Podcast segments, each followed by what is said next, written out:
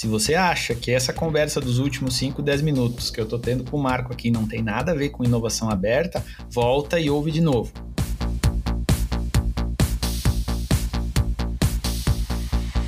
Boa noite, prezado ouvinte, minha cara ouvinte. Aqui é o Lucas, eu falo direto de Florianópolis. Bom dia para você ou boa tarde, não importa o lugar do mundo em que você esteja nos ouvindo agora. Hoje eu que toco o Inovação Sem Romance, essa terceira temporada dedicada especialmente à inovação aberta, e eu tenho aqui comigo um grande amigo, alguém que me ajudou muito aí num projeto recente, eu já falo sobre ele, é o meu amigo Marco Aurélio Chaves. O Marco é Innovation Tribe Leader no Algar, Centro de Inovação. Marco, boa noite, seja bem-vindo. Faz aí a tua apresentação para a nossa audiência. Muito obrigado, cara, por estar tá, tá aqui com a gente nesse, nesse episódio. Maravilha, Lucas. Muito obrigado pela pela oportunidade de nós estarmos aqui discutindo um tema tão relevante para o nosso ecossistema, que é a inovação aberta. É, assim, nós tivemos aquela interação né, dentro de um, de um programa de inovação, então nos conhecemos, nos conhecemos dentro do ecossistema, foi fantástico. Agradecer até aqui ao vivo a, a, convite que vocês nos fizeram, né? foi um, um projeto lá do Nova Tom, foi muito legal. E estamos aqui para discutir um pouquinho sobre inovação aberta, sobre os projetos, sobre um pouquinho do que o Brain, uh, o Centro de Inovação Digital do Grupo Algar, realiza. Falo aqui de São Paulo, nós temos um escritório aqui em São Paulo, apesar do Brain ser de Uberlândia, temos também um escritório em Recife. E o bate-papo aqui vai ser extremamente produtivo. Eu não tenho nenhuma dúvida. Afinal, Marco, você se enquadra muito no perfil que eu e o Vitor sempre buscamos, que é o praticante da inovação aberta, um entusiasta, né? Você já esteve em todas as pontas, né? em todos os players da, da inovação aberta. Então, é, é uma honra para a gente ter você aqui e poder aprender contigo. E aí eu conecto, né, Marco, com o que você comentou do Inovaton, né? Acho que até a gente já comentou em algum episódio anterior aqui. O Vitor também participou do Inovaton como mentor. E o grande desafio lá é que era para ser um hackathon presencial aqui em Floripa, era um evento da ONU, né? A gente já estava pegando lugar perto da praia, ia vir gente de, sabe, toda aquela estrutura logística necessária. É, mas aí veio a pandemia, tudo mudou e a gente teve que adaptar o evento para o cenário online. E o curioso, na época nos surpreendeu, foram as possibilidades, os ganhos, as interações. Tinha gente de Portugal fazendo mentoria, tinha gente do Brasil inteiro, né, Marco, participando, 22 equipes. Então, acabou se tornando um sucesso aquilo que era total um plano B, inesperado. E aí eu já aproveito esse contexto inicial aí do, do, do do evento em que a gente se conheceu, né, e acabou trocando figurinhas desde então. O que, que mudou, Marco, na tua perspectiva e na tua atuação no cenário de inovação aberta com a pandemia? É, você que já, já trabalha há algum tempo aí com inovação aberta, o que, que você percebe aí de antes de 2019, depois, foi acelerado, foi, é, são desafios, como é que tu vê esse cenário antes e depois da pandemia, é, no caso especificamente para a prática da inovação aberta? Bom, Lucas, eu acho que as empresas elas sofreram um chacoalhão, né? De fato, quem estava preparado para passar esses momentos pandêmicos aí, em termos de olhar para dentro, olhar para a inovação, olhar para a sua digitalização, teve um ganho exponencial aí na época da, da pandemia mais restrita, né? Agora nós já estamos vivenciando um momento mais normal, se eu posso dizer assim. Mas eu vejo que é, algumas empresas elas saíram na frente, outras tiveram que correr atrás do, do, de toda a sua transformação digital e, e passa pela inovação aberta, por conectar com o ecossistema, para agilizar alguns processos que talvez demoraria muito tempo para serem é, feitos dentro de casa. Então é. eu vejo eu vejo o seguinte cenário: uh, a inovação aberta ela teve um ganho significativo, as empresas aderiram mais uh, a essa prática para ganharem velocidade em seus processos de inovação, ganharem go-to-market, ganharem em, em, hiring, né, que é um, um termo aí que se usa muito hoje em dia para também é, é, adquirir talentos. Enfim, então só tivemos ganhos e ganhos extremamente é, exponenciais para algumas empresas, igual Magalu, Via Varejo, é, entre outras que já estavam preparadas para vivenciar esse momento. É, eu concordo contigo, Marco, e, e eu vejo na nossa atuação como Verity também, é, pensando até numa empresa tradicional, né, que entra num projeto de inovação aberta, antes da pandemia a gente ainda tinha um cenário de ir lá apresentar, estar tá lá pessoalmente, né? Tinha talvez alguns rituais aí clássicos, né, e necessários para fechar negócio. E a, a, comunicação digitalizada, né, a, tudo que a gente começou a fazer de forma online, facilitou muito você conectar com uma startup de outro local. E, e o que eu quero dizer com isso é achar normal isso, né? Não, estou trabalhando com uma startup de Floripa, estou trabalhando com startup do Porto do Recife, de fora do país. Então, me parece que, que não apenas a, a facilidade de conectar, mas a pandemia ela trouxe essa aceitação, né, de que não, vamos, vamos resolver tudo online, vai ser assim, o próprio projeto ele vai acontecer todo online, não precisa vir aqui apresentar o resultado da POC, sei lá, né, dando um exemplo hipotético aqui. É, no Brain também vocês tiveram esse tipo de, de ganho, digamos assim? Sim, sem dúvida. É, nós estávamos, nesse período de pandemia, realizando várias POCs em loco em alguns clientes e reuniões 100% online, é, fazendo ali todo aquele movimento, né, de, por exemplo, algumas POCs nós tínhamos que levar alguns devices, IoT, conectividade para implementar no, no, no, cliente, aí tivemos que nos adaptar à, à nova realidade, mandar uma equipe mais enxuta, fazer todos os protocolos de, de, de da Covid-19, enfim. Então, é, e deu tudo certo, deu tudo certo. E esse acho que é o maior ganho que nós tivemos é, eliminar esse medo que os gestores, que as grandes empresas achavam que tinha é, de, de, de, transformar esse mundo 100% online. É, por exemplo, a Algar Telecom, o grupo Algar tem 25 mil funcionários. É, só de operação de, de, de, call center, agora não me falha a memória aqui o número exato, mas milhares de funcionários tiveram que partir para sua casa, home office, da noite para o dia. Imagina você tomar uma operação dessa online, que era 100% física e passar para 100% remoto. Né? Então, tiveram vários, vários desafios. Mas, é, é, como você bem disse, essa adaptabilidade ela foi muito importante para que a gente entendesse que, cara, dava certo, deu certo e vai continuar dando certo. É. O online, o físico, ou 100% online, ou 100% físico, a interação né, desse, desse mundo vai ser muito interessante. E os clientes, eh, as nossas POCs, elas rodaram tranquilo, estamos finalizando algumas POCs agora. Enfim, deu tudo certo, deu tudo certo. Foram ganhos, grandes ganhos, que, quick wins, né, que a gente fala, né, ali trocando a roda, trocando a roda do carro com o carro andando. Boa, que Nossa, bom ouvir isso. É, não, é bom ouvir isso porque realmente é confirma algo que a gente vem percebendo aí, né? Toda essa mudança, por mais trágica que foi em alguns contextos, em outros a gente hoje tem várias possibilidades que eu acho que ainda a gente nem explorou tanto como daria, né? Ou como dá para fazer. Então a, a expectativa, né? A empolgação com 2022 vem muito disso, né? A gente tá percebendo não só as possibilidades, mas os ganhos, né? Que assim como a gente teve no Inovaton, assim como as POCs, né? As provas de conceito, né? Os testes que a gente vem fazendo, vem funcionando bem no ambiente online. E pegando e, o gancho, Marco, você, fala um pouco. Vai lá. Você Depois você fala um pouquinho sobre o, o Brain aí pra gente. Não, perfeito. Se você só me permitir aqui, eu vou fazer até um, um, um adendo sobre esse assunto que é o metaverso, né, que foi tanto falado agora pela a mudança de branding do Facebook, da Meta que vem de metaverso. Esse, esse ambiente, esse ambiente digital, né, isso já existia. The Sims, The Sims era um jogo que era um metaverso, que é. você criava uma casa, você convivia com outras pessoas digitalmente.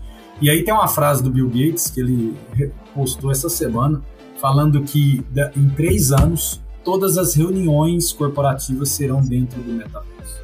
Ah, é? Porque ela, é, porque ela, ela, ela vai abrir um leque de opções gigantescas. Não vai ser só, não vai ser só a reunião, eu e você vendo você aqui.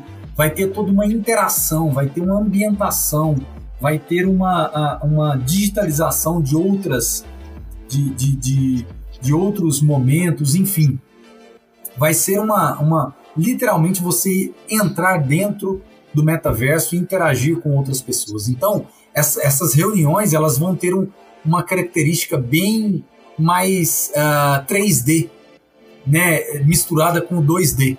Então uhum. vai ser vai ser bem real. Então, cara, vamos viver aí outras transformações muito interessantes, justamente por causa da pandemia, né? A pandemia é, startou esse, esse movimento. Sim, sim. Antes de, de, voltar ao Bren, então, é bom, um bom gancho. É, eu tava ouvindo esses dias, Marco, alguém falar sobre, sobre metaverso, mas não era nem comigo, né? Nós, como animais sociais, aí a gente percebe às vezes outras conversas e presta atenção e já faz pensar, né? Então, numa interação dessas, eu fiquei ouvindo alguém falar é, da diferença no som de uma, de uma reunião num ambiente desse, né? Num ambiente simulado. E ele falando, né, que ele se afasta, sentia a pessoa saindo e afastando o som e dava uma impressão de realidade. Sabe o que, que me, me veio à cabeça naquele momento? Aquela clássica curva de adoção de tecnologia. E eu sei que eu sou um, um adotante conservador. Por mais que eu trabalhe com inovação, com tecnologia, cara, eu preciso ver, eu preciso que alguém me fale. Então, olha só, semana passada, acho que foi eu ouvi esse comentário, agora eu tô ouvindo isso que você falou da frase do Bill Gates que eu não sabia. Eu já tô quase pensando em acreditar, em querer testar. Então, vai ter essa curva de adoção também no mercado, né? Quem sabe em 2022 a gente esteja fazendo POCs em ambientes como esse como metaverso e permitindo que a gente explore possibilidades que agora a gente desconhece, talvez, né? Ou eu estou viajando? Não, 100% correto. É, é, eu, eu, eu, sou, eu sou um crítico também da, da, das minhas posições em relação a isso, que é o seguinte: nós que trabalhamos com inovação, nós somos obrigados a ser early adopters de várias tecnologias. Porque a gente tem que testar. Nós, temos, nós estamos inseridos 100% dentro desse contexto. Né? É, é como se fosse um jogador de futebol não testar uma chuteira nova, uma bola mais, mais moderna, um goleiro não testar uma luva que adere mais à bola. É o material de trabalho do cara, imagina, ele tem que estar tá sempre antenado com as novas é, é, tecnologias. Né? É o nosso caso, nós somos é, é, é, pessoas que trabalham com inovação diretamente. Tudo que for de novo, a gente tem que testar. Porque a gente, curva de, de, de evolução de algum produto, ela se passa pelo teste, ela se passa pelo MVP, ela se passa pelas críticas, né? Então, nós temos que testar, criticar para ajudar a evoluir também o nosso ecossistema de. Não, tem toda a razão. Eu acho que eu acho que a própria adoção, por exemplo, da inovação aberta, é, veja só, né, é uma meta curva de adoção da inovação. Porque se tu parar para pensar, tem um monte de empresa que está começando a criar projetos de inovação aberta, por mais simples que sejam, hackathons abertos, demo days, né, trazendo é, os, os, diretores para sensibilizar com ali algumas startups fazendo pitch, mas que não deixa de ser já um início né, de um processo, e também estão nessa curva. São empresas conservadoras, né? Talvez algumas até late majority, lá na, na, outra ponta da curva, mas que elas precisam ver essas coisas boas que estão acontecendo, né? E aí vem, né, Marco, teu trabalho, o meu trabalho, o trabalho da Verish, de um podcast como esse, de levar essa educação para o mercado e mostrar que não precisa fazer fechado em segredo, não só não precisa, como é muitas vezes, não vamos falar todas, né, Marco? A gente pode até entrar nessa, nessa trilha aqui de comentar ganhos ou não, mas no nosso no, no, no assunto aqui que a gente está debatendo, a, a, a, inovação aberta também está no seu momento da curva, né? Em muitas. em relação a muitos adotantes aí, né? Exatamente. Eu ouvi uma frase esses dias que eu achei interessante, porque na inovação é, existem alguns modismos, ele não só na inovação, acho que em todo o ambiente, né? Em toda toda elo da nossa cadeia existe esse momento de euforia, é, é, todo mundo vai lá, usa e depois cai naquela curva de normalidade, né? Depois o é. pessoal vai entrando na normalidade. Aí eu ouvi uma frase falando assim: é, tivemos a fase do hackathon. Todo mundo faz hackathon. hackathon, hackathon. E, e pós-hackathon, o que vai vir depois do hackathon? Deixo aqui um, uma pulga né, na, na orelha para saber o que, que vai ser a evolução do hackathon. É. Porque eu acho que talvez esse modelo ele, ele, vai perder um pouco da sua aderência, um pouco da sua força. Porque é. a, a, a, inovação ela é muito ela é muito volátil, muito rápida. Né? E, ah. isso, isso vai sofrer uma alteração, uma evolução. Eu não sei o que, que vai vir, mas que vai vir alguma coisa diferente, vai. Não, sem dúvida. Não, é uma boa consideração. E aproveitando, Marco, o Centro de Inovação Brain da Algar Telecom, é, na curva de adoção da inovação aberta, em que ponto ele se encontra? Bom, nós, é, falando um pouquinho né, do que nós somos, nós somos um ICT, né, que é um Instituto de Ciência e Tecnologia privado e cativo é, da Algar Telecom, do grupo Algar como um todo, mas hoje o nosso sponsor principal é Algar Telecom. Então nós geramos inovação para os nossos clientes e para os nossos uh, uh, stakeholders principais, que são as empresas do grupo, que é, se compõem pela Algar Telecom, Algar Tech, Algar Farming e um grupo de entretenimento chamado Aviva, que detemos aí 50% da Costa do Sauípe e do Rio Quinto Resorts ali é, no Goiás. Então, é, fizemos aí, nós temos quatro anos de idade, né, super buff. É, a, a, alta liderança da Algar, ela foi, ela foi instigada a, a desenvolver essa, esse braço de inovação, né, para a gente se manter bem na linha de, de, de, curva de adoção de novas, novas é, é, é, tecnologias, de novos aprendizados, enfim, novo, novo produto, criação de novos produtos, enfim. É, fizemos, contratamos a consultoria BCG, que foi feito aí um benchmark no mundo para entender qual que seria o melhor formato de criar um, um braço de inovação para uma telecom. Entenderam que um ICT seria ali mais adequado naquele momento. E aí foi constituído o Brain, há quatro anos atrás, que nos deram uma meta lá de gerar aí alguns milhões é, em três anos é, e alguns produtos lançados. Então, batemos essa meta o ano passado, é, dobramos essa meta, a gente vai entregar aí o dobro do valor foi colocado. Já fizemos 16 produtos, já internalizamos 16 produtos para o lugar. Então, colocamos os produtos dentro da esteira de portfólio dos produtos da, da, da Telecom, né? então a galera de vendas ali consegue é, dar ramp-up de vendas ali nos produtos. Alguns deles extremamente inovadores, eu cito aqui o caso do Chip Multi-Connect, que é um chip com as cinco operadoras em um chip só. É a Viva, a Clara, a Oi, a TIM e a própria Algar Telecom. Então, é, é, um, é um produto que foi criado dentro do Brain. Hoje nós estamos aí com mais de 2 milhões e 200 mil chips implementados para B2B.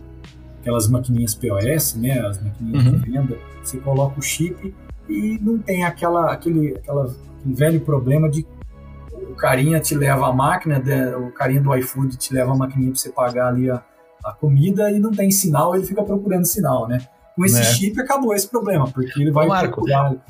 Se eu te falar, falar que eu tava numa POC não faz muito tempo, alguns meses, em que um dos desafios do, desse varejista era o quê? Conseguir identificar o melhor sinal celular aonde está a maquininha de ver exatamente essa do... E aí o que, que a gente estava fazendo lá? Tentando entender mapeamento da rede e tal, tal. Que bacana, cara. Ah, muito, é, muito e, aí eu vou, e aí eu vou atrelar a inovação aberta a esse projeto. Então nós fomos lá, desenvolvemos o chip, o Multiconnect, que ele, ele é exatamente isso. Ele vai pela melhor conexão e pela melhor tarifa. É, então ele sempre vai te dar a melhor tarifa ali, que a gente fala de toque de conexão, né? De, de, de quando você toca na rede da pessoa, você paga um valor. E aí, nós fomos para o mercado e fizemos uma chamada de inovação aberta chamado Desafio IoT com Data, Data Analytics. Nós encontramos algumas startups e trouxemos três startups para dentro para a gente rodar alguns projetos. E uma, uma, um dos projetos é o do Multichip Connect, para a gente trazer uma camada de inteligência para esse chip. Então a gente encontrou a Data Hudder nessa chamada de inovação aberta que eles têm um algoritmo que trabalha toda uma inteligência para deixar o chip mais rápido, mais inteligente, com a melhor acurácia ali para trazer um saving para o cliente. Então, fizemos uma chamada de inovação aberta, trouxemos a startup, rodamos uma POC, estamos agora implementando esse produto dentro do Multiciclo Connect. Então, é o exemplo claro de Perfeito. inovação aberta. É. Não, e um exemplo de inovação aberta que é, resol, além de resolver um problema, né, um desafio, aplicado ao portfólio da empresa, né, que nem sempre isso é possível, né, a gente faz a prova de conceito, aí depois não consegue priorizar, acaba ficando mais na, na, na campanha de marketing, né, nossa, fizemos tantos projetos e validamos e somos uma empresa inovadora, mas aí, Marco, até se tu puder explorar um pouco mais, porque essa, essa é uma dor, né, que a gente vê nesse mercado, é, essa conexão, por exemplo, você falou o time comercial fazendo a rampagem da, da inovação aberta. Cara, isso é, é para mim, é Estados Unidos, sabe? Para mim é, é, algo assim, claro, existe no Brasil, é óbvio que existe, mas é não é algo tão comum de se ver, né? Como que, como que é feita essa integração na, na Algar? Como que vocês têm, têm trabalhado esse desafio de unir áreas da empresa é, aos desafios de inovação aberta? É muito interessante essa pergunta sua, Lucas, que é o seguinte: é, nós também temos uma escutativa com o nosso cliente. A gente vai entender a dor do cliente, é, que é a Algar Telecom e as outras empresas. Então, direto nós temos uma interação sim com as áreas, algumas áreas mais específicas, para entender o que, que precisa ali de ser, ser trabalhado, ou isso vem também de uma oportunidade do mercado. Né? A oportunidade no mercado também faz a gente criar alguns produtos aqui. E aí é muito interessante essa interação com a área comercial, porque nós temos algumas fases aqui no Brain de desenvolvimento desse produto. Então nós temos a fase de ideação, depois dessa ideação gera todo ali aquelas hipóteses e aquelas é, é, para a gente validar ou invalidar essas hipóteses. Depois disso validado, a gente cria um BC, que é um business case, onde tem ali as hipóteses levantadas, é, entrevistas com o cliente, teste de fumaça, fazer ali toda aquela trilha de detecção de oportunidade. Depois desse BC aprovado, que o nosso board, nossa vice-presidência aprova esse BC, nós temos uma fase de oito meses para desenvolver de fato aquele produto que foi apresentado ali no pitch. Aí, em oito meses, a gente traz uma, uma, uma, um parceiro de tecnologia, porque é, é, importante falar que o Brain não desenvolve nem software nem hardware, nós co-criamos, né? então por isso que a inovação aberta está muito inerente ao nosso, nosso, nosso processo. Então, nessa fase de desenvolvimento do BP, é, nós temos um, uma fase de internalização do produto dentro da Algar Telecom, que é uma tribo específica chamada Tribo Cerrado, que é o Nerito, lá em Uberlândia, que cuida dessa área. Ele pega esse produto que foi desenvolvido, faz todo um trabalho de internalização dentro da empresa. Isso não é simplesmente tá aí, toma, é, te vira que o filho é teu, né? Não é. Tem toda uma trilha de interação, de integração com as áreas, com, com SAP, com pagamento, com jurídico. Então é um trabalho muito bem feito para justamente ter o produto ideal para o cliente, para o vendedor conseguir ter ali a sua escala de vendas. Bacana. Cara, que aula, muito legal, cara. Até anotei algumas coisas aqui para a gente falar depois, porque eu acho que é isso aí que, que 2022 nos traz, sabe? Esse tipo de interação, esse tipo de construção. E aí, aproveitando, Marco, se você me passou um link há alguns dias, eu estava até relendo ele hoje, que é a, a ideia do desafio ESG Open Corp me corrige se eu falei errado o nome, mas eu acho que esse, né? Esse é o programa. E é outro termo que a gente vem ouvindo muito e que também, já que por acaso virou pauta aqui da nossa conversa, o ESG também está na sua curva de adoção, né? Também tem um monte de gente falando sobre isso, mas tem gente ainda curiosa, receosa. Será que vai vir? Será que não vai vir? Se puder falar um pouco sobre esse desafio, como ele funciona? Sim, claro. Bom, primeiro falar um pouquinho desse, desse acrônimo aí, né, ISD, que significa ambiental, social e governança. Isso já é, é, não é um assunto novo, isso nasceu lá na década de 70, com essas questões de sustentabilidade, só que com o tempo ele foi ganhando força. É, temos lá, lembra da Rio 92, né, a, a COP 21, agora a COP 26. Então tem toda um, uma trilha de evolução dessa, essa terminologia foi, se não me engano, ela nasceu em, na década de 90. estava uh, muito atrelado às questões financeiras, né? Então, empresas que, que são abertas, têm capital aberto, que tenha uma agenda ISD muito forte, ela capta dinheiro mais fácil no mercado. Só que agora, de fato, isso foi disseminado para uma, uma ampla área dos negócios. Não ficou só focado em empresas que gostariam ali de captar um recurso maior dentro do mercado. E aí isso agora caiu na, na, no gosto popular, vamos dizer assim, né? Esse termo virou aí um, um buzzword bem interessante. Mas só que também tem um outro termo que nós não podemos deixar de mencionar, que é o greenwashing. É, são aquelas empresas que falam que fazem algum projeto de sustentabilidade, ISD, e que na verdade é, é só ali uma, uma água rasa que não passa nenhuma proposta de valor para o mercado. Então, com esse intuito, nós é, incluímos esse, esse, essa, essa, pauta aqui dentro do, do Brain. É o escritório de São Paulo, que hoje eu estou à frente dele. É, é o escritório que vai ser o para-raio de iniciativas ISD para Alberto Telecom. É, esse mês agora nós vamos lançar o primeiro produto ISD da Alberto Telecom, chamado Utilities Control. É um produto de eficiência energética para gestão de energia para B2B. É, ele vai ter uma calculadora de CO2 agregado, então tem todo ali um trabalho de gestão, de management, é, de facilities, para a empresa conseguir é, reduzir a sua conta de energia fazendo alguma ação, atuando em algum uh, red flag que o, a dashboard ali te mostra.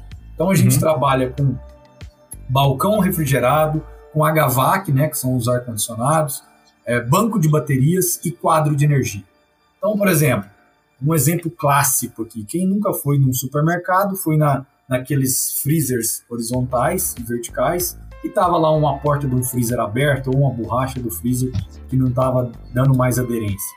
Imagina um grupo grande aí, um supermercadista grande, um, um, atacarejo, né, que tem não sei quantas lojas e que essa porta estaria em 200 lojas abertas consumindo energia desnecessária. É, com um, um, device desse, um IoT atrelado à conectividade, ele vai te mandar um alerta ali, ó, tal porta está aberta, o freezer está a, a, tantos graus, está perdendo pressão, ele está descongelando. Então, assim, essa, esse alerta, o, o gerente de facilities, ele tem que atuar em cima disso para corrigir aquele problema, para ele fazer um saving de energia. Né? Uhum. E é isso na sua conta também. Entendi. Então, e, aí, esses, só para só complementar a tua fala, é, é, um desafio de inovação aberta. Então vocês vão buscar Exatamente. tecnologias, startups que atuam com alguma solução. Exatamente. Vá lá, ESG. Exatamente. O ESG Open Corp é um, é um desafio de inovação aberta em parceria com a Seidor do Brasil, com a Green Sampa, que é um hub de sustentabilidade para as startups, e o nosso parceiro de inovação aberta é a Innovation Latam. Então, uhum. nós em conjuntos faremos uma chamada, iremos é, buscar três empresas para serem a patrocinadora da letra do E, do S e do G. Onde essa empresa vai endereçar a sua tese, a sua dor.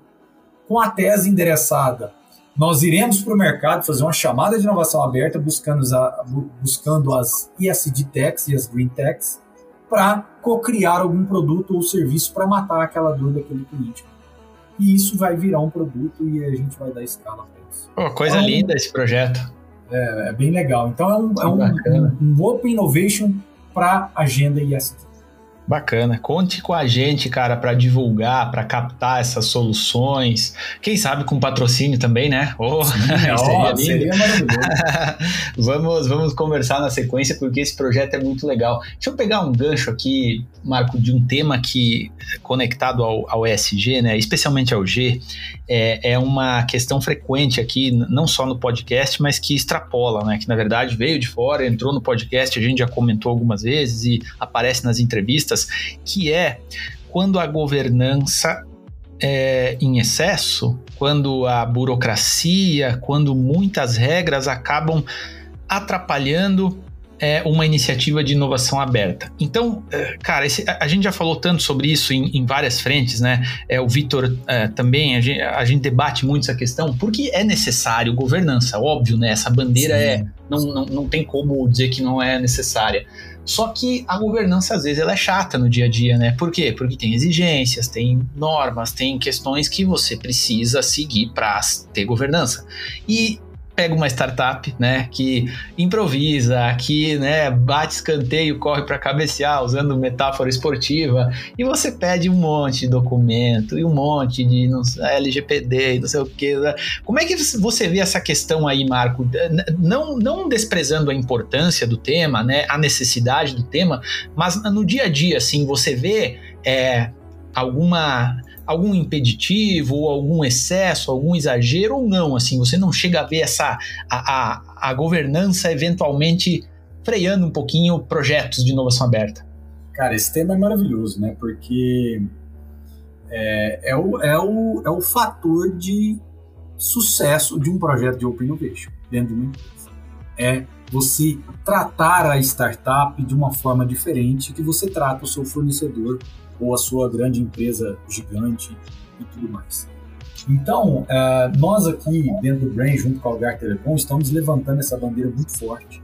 Entendemos que nós não podemos ter a mesma governança, por exemplo, que a Algar trata com um, parceiro aqui, vou, citar nomes, Huawei, Nokia, enfim, algum parceiro de, de, de, de tecnologia. É, obviamente que essas questões elas precisam ter a sua governança bem mais forte, mas com o universo das startups tem que ser um, um cenário diferente. É, e, e outra, outro ponto importante: algumas startups morrem por falta de governança interna. É, então, isso, isso também para ela é um ganho. Ela vai aprender ali lidar com o seu cash flow, ela vai aprender a lidar ali com as questões contratuais, é, é, porque ela precisa se, se enquadrar dentro desse cenário para ela ter sobrevida.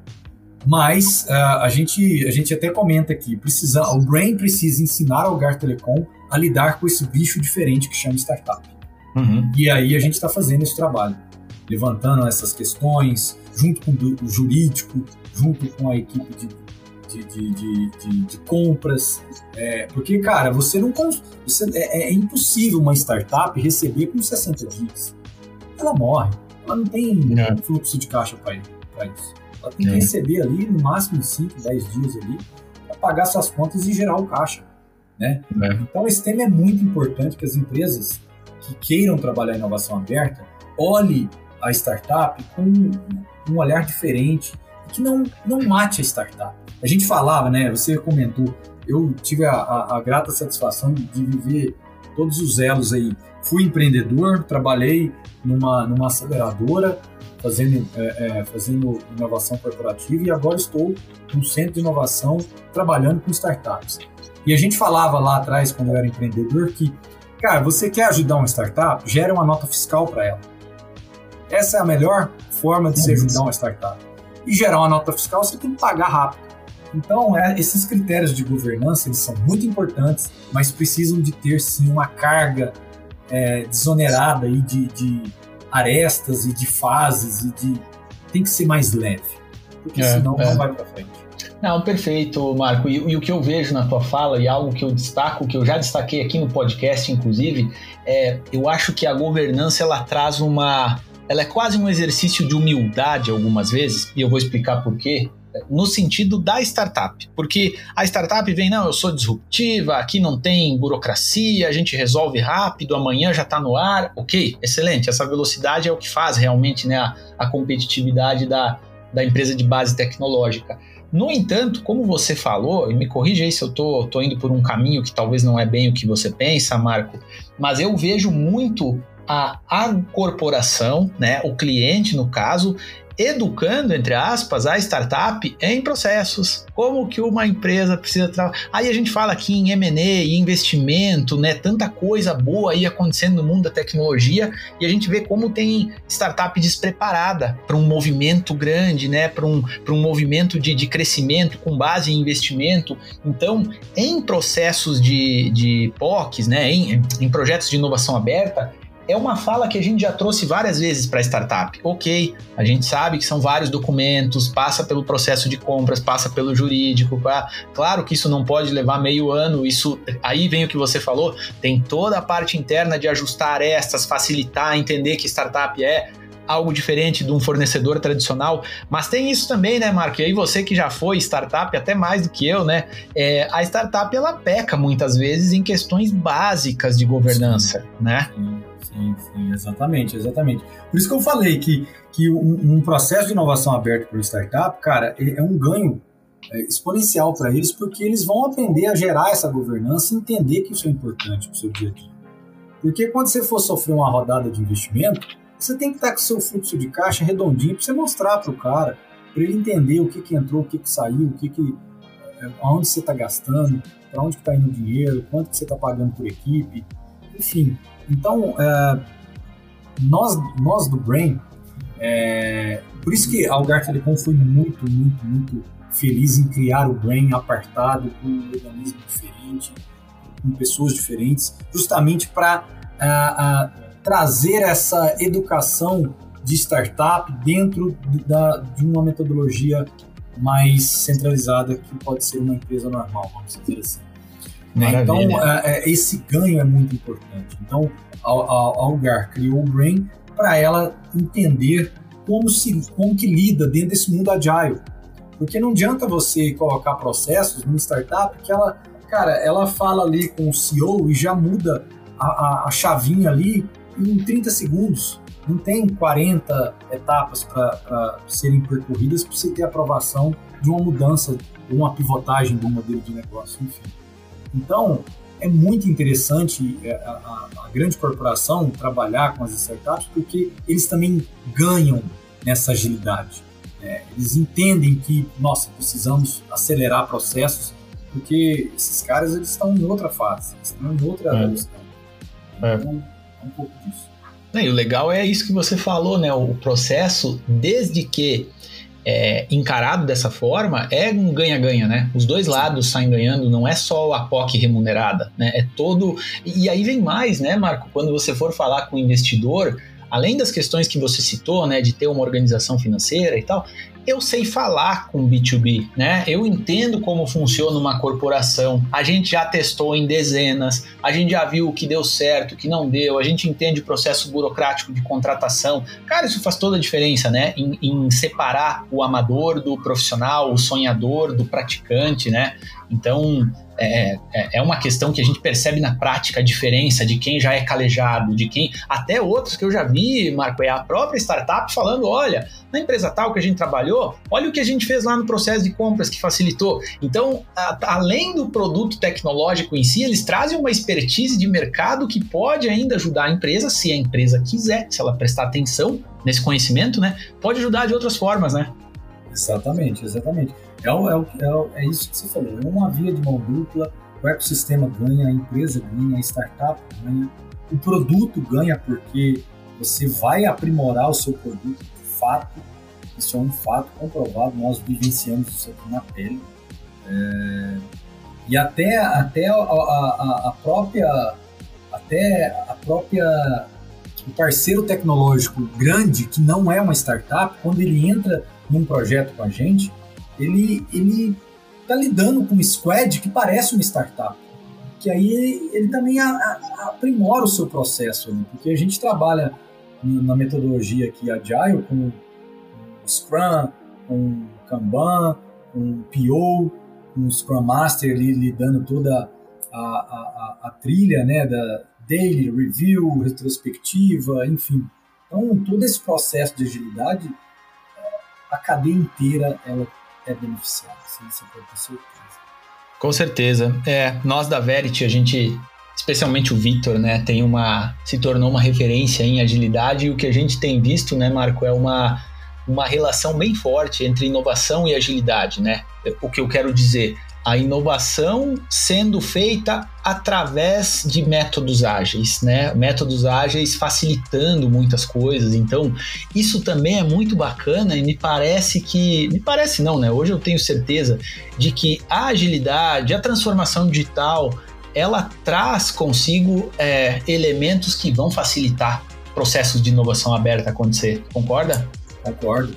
É, é importante salientar também que você consegue fazer inovação em waterfall. Né? Não é porque, ah, não, vamos inovar só em agilidade. Sim, obviamente que dentro do processo waterfall vai demorar, vão ter mais processos, são pessoas um pouco mais, digamos assim, que, que vão ditar um, uma, uma velocidade um pouco diferente, mas vai gerar inovação, seja ela incremental, disruptiva, de processo, enfim, seja o que for. Mas uh, coloca dois projetos, um projeto de inovação na metodologia Waterfall e a outra no Agile, o ganho é infinitamente é, ainda mais projetos de inovação aberta, né? Aí o ganho talvez seja ainda, ainda mais considerável, né? Exatamente. Ô Marco, deixa eu explorar, cara, não podia deixar de falar da tua da tua primeira startup, que não sei se foi a primeira, a Aluagro, fez um barulho aí no mercado e é, eu lembro que falava que era o Uber da, do agro, né? Me conta como foi essa experiência, especialmente no sentido de ganho profissional para você, de visão, de tecnologia, de startup? Como é que foi? É, foi, foi eu, eu gosto de falar que quando você empreende, né, você foram seis anos de, de jornada empreendedora junto. Eu fui o CEO fundador e eu tive a grata satisfação de conviver com mais três sócios. É, um, um, dos sócios era minha própria esposa, é, o outro era o Werther Ferreira, que ainda continua com a Loagro, hoje, hoje ele está 100% é, na operação. Eu e minha esposa, nós saímos da operação. E, e, o Celso Vilela também, um, um, cara aí com uma experiência fantástica. Eu gosto de falar que foram seis anos, eu fiz seis MBAs é, durante a minha jornada empreendedora, porque, uh, cara, o ganho, a maturidade que você ganha, a vivência, a, a toda aquela aquela tratativa de entender que um dia você tem, outro dia você não tem, porque nós, nós fomos muito tempo bootstrap, né? A gente recebeu um aporte da, da, da ACE junto com a BASF, mas depois ela, ela foi se mantendo.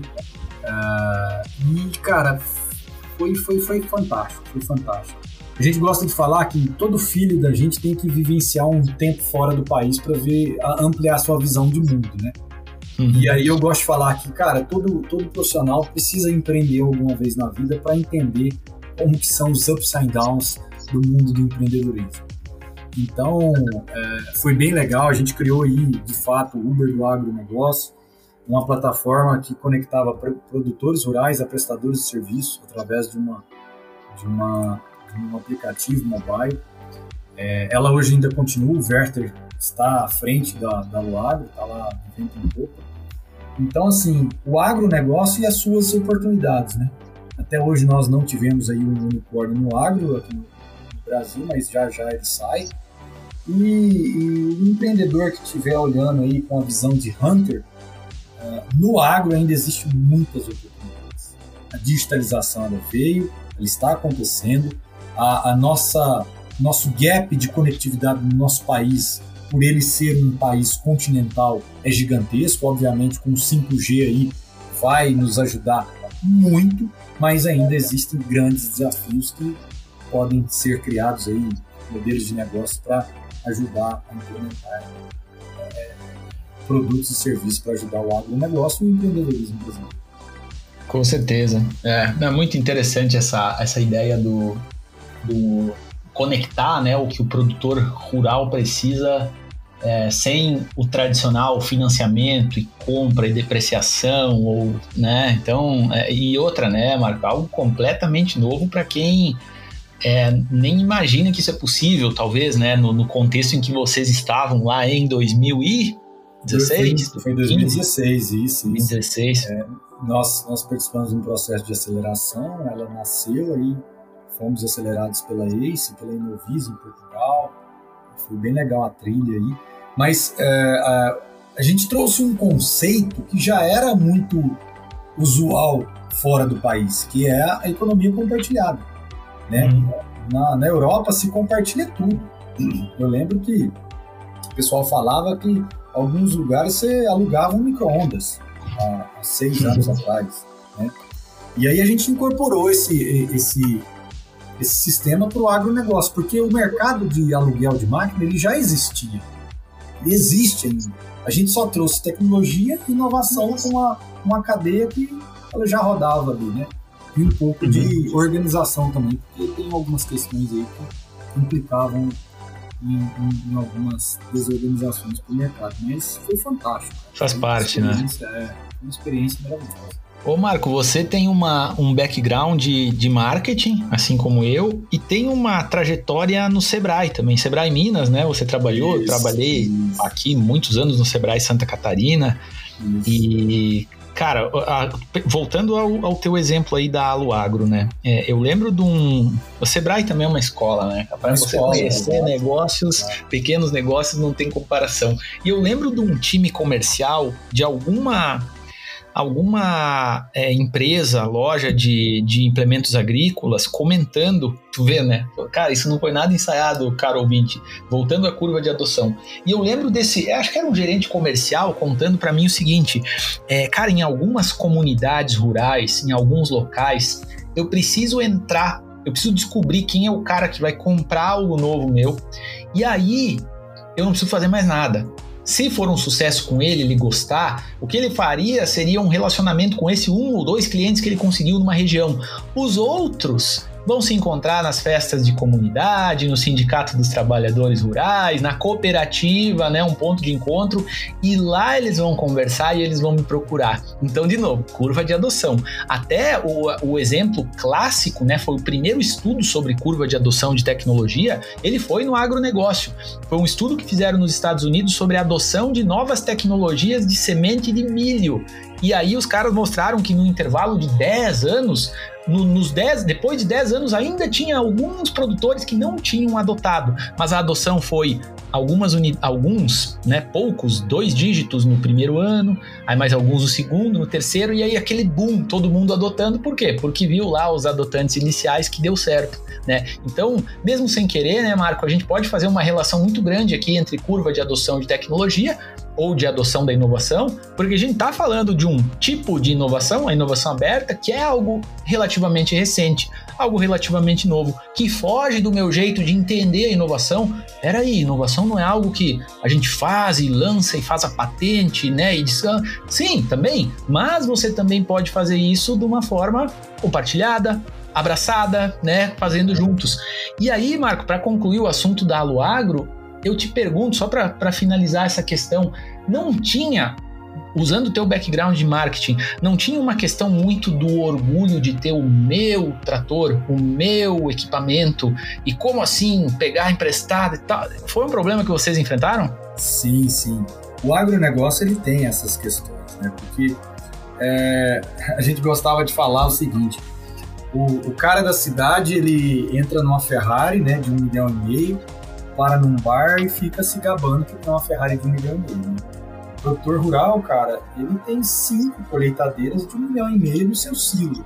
cara, então, assim, é, é dois pesos e duas medidas, né? Então, é.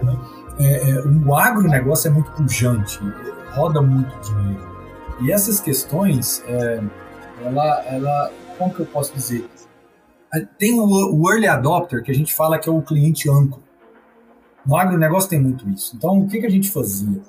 A gente pegava um cliente fortíssimo de alguma região, que tinha uma voz ativa dentro do sindicato, rural, dentro da cooperativa, dentro com seus vizinhos, e colocava ele ali para usar aquela tecnologia. E ele seria o nosso mouth to mouth, ele seria o boca uhum. Então, a gente fala que é a captação de leads orgânicos. A gente atraía os leads organicamente devido a, ao nosso early adopter, que era uma referência no mercado, espalhava aquilo ali. Então, é, o, o, nosso marketing era esse, porque a gente não tinha grana para fazer é, é, grandes investimentos em propaganda, esse tipo de coisa.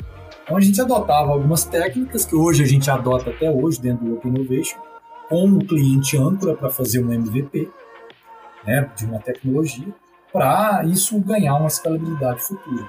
Mas o uhum. agronegócio é fantástico. É, a gente fala que é, quando um vizinho compra uma, uma colheitadeira de um milhão, o outro vizinho vai comprar também, porque ele precisa de estar antenado, ele tem que estar junto com o cara, ou alugar, né? Porque hoje em dia, é, empresas, fazendas, é, fazendas são empresas, né, são agropecuárias, tem, tem, gestão, tem software, tem, tem toda uma camada de, de gerenciamento.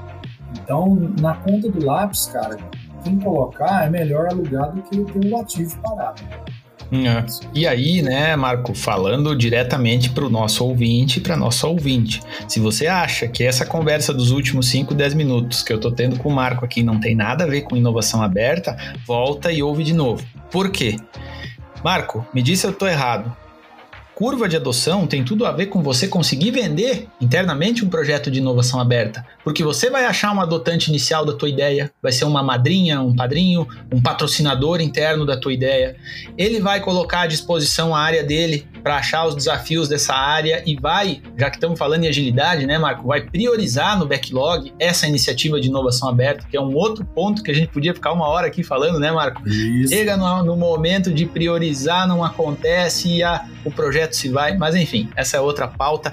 Então, Marco, eu vejo uma relação muito grande em utilizar essa nossa questão social de ter um apoio, ter alguém falando bem do que a gente faz internamente também para fazer a inovação aberta acontecer, né? Porque é cômodo eu chegar aqui e falar que a governança não permite, que não tem a tecnologia que eu quero, que é muito mas muitas vezes as coisas estão várias, vários dos problemas estão sob nosso controle e a gente poderia resolver como conectando as pessoas interessadas, identificando quem são as pessoas que podem nos ajudar a fazer algo assim acontecer, né? Exatamente, exatamente. É, a curva de adoção ela é, ela é, importante em todo o processo de inovação e processo de empresa também. É, por exemplo, uma empresa que adotar alguma, algum processo novo, é, ela vai adotar aquele processo novo em uma área pequena para depois jogar isso para a empresa inteira. É. Para entender, testar, saber como que o, o colaborador ali é, teve a, a primeira impressão utilizando aquela ferramenta, sei lá o que seja.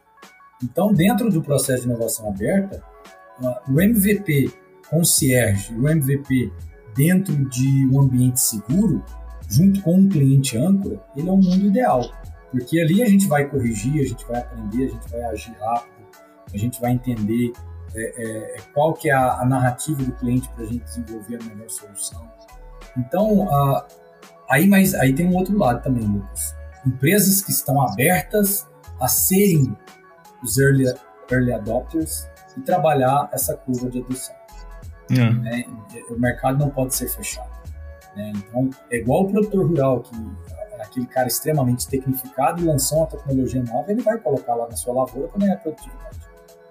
Né? Nem que seja é, num cantinho, né? Nem que seja num talhão pequeno para testar. É. Depois ele joga lá para seus 3, 4, 5 mil hectares. É, é. Então, assim, encaixa, cara. Em todo o cenário de business e inovação, a curva de adoção ela está totalmente dentro. Maravilha. Marco, eu vi agora que eu já extrapolei o horário que eu tinha combinado contigo. Já peço desculpa de antemão para quem está te esperando para a próxima aula, próxima palestra, como a que foi aqui comigo, cara. Eu queria te agradecer muito por ter dedicado teu tempo. Já deixo aberto aqui o convite quando quiser fazer uma parte 2, uma parte 3, a gente volta para falar, porque realmente é muito gratificante para nós que trabalhamos com inovação aberta ouvir quem está no dia a dia, está na arena, está na linha de frente, desenvolvendo, aprendendo e sendo generoso e trazendo essas reflexões, esses insights aqui para nós. Deixo aberto, Marco, para as tuas considerações finais, se despedir do ouvinte, algum pedido que você queira fazer para a nossa audiência, o microfone é teu. Maravilha, não, eu só tenho a agradecer e uma coisa que a gente aprende quando é empreendedor é o, é o give back. A gente tem que devolver para o ecossistema de alguma forma tudo que a gente aprendeu. Né? Então, por exemplo, hoje eu sou mentor da, da, da Plug and Play aqui no Brasil, é, já fui mentor de Startup Weekend, entre outras é, iniciativas aí de, de para ajudar o ecossistema. Esse momento aqui é fantástico porque de alguma forma a gente está instigando, nós estamos compartilhando conhecimento é, para ajudar o ecossistema de inovação. E eu me coloco aqui a, totalmente à disposição, quem queira entrar em contato, meu LinkedIn aí, Marco Aurélio Chaves, só procurar, procurar lá Brain, é, pode me encontrar e bater um bate-papo assim, para a gente falar de inovação. Isso aqui é chover molhado, né? A gente fica aqui uhum. horas e horas e nem vê o tempo passar igual foi agora. Eu só Maravilha. tenho a agradecer a, a todos vocês aí. Valeu, Marco. Brigadão. Inovação sem romance, né? Inovação sem romance. Inovação, entre parênteses, aberta sem romance. Infelizmente hoje o nosso, o meu querido co-host, meu amigo Vitor Gonçalves não está aqui, então eu estou representando. Peço desculpas aos fãs que não puderam ter a presença do Vitor aqui hoje, mas na próxima ele está de volta. Pessoal, muito obrigado pela audiência, boa noite, até a próxima. Tchau, tchau.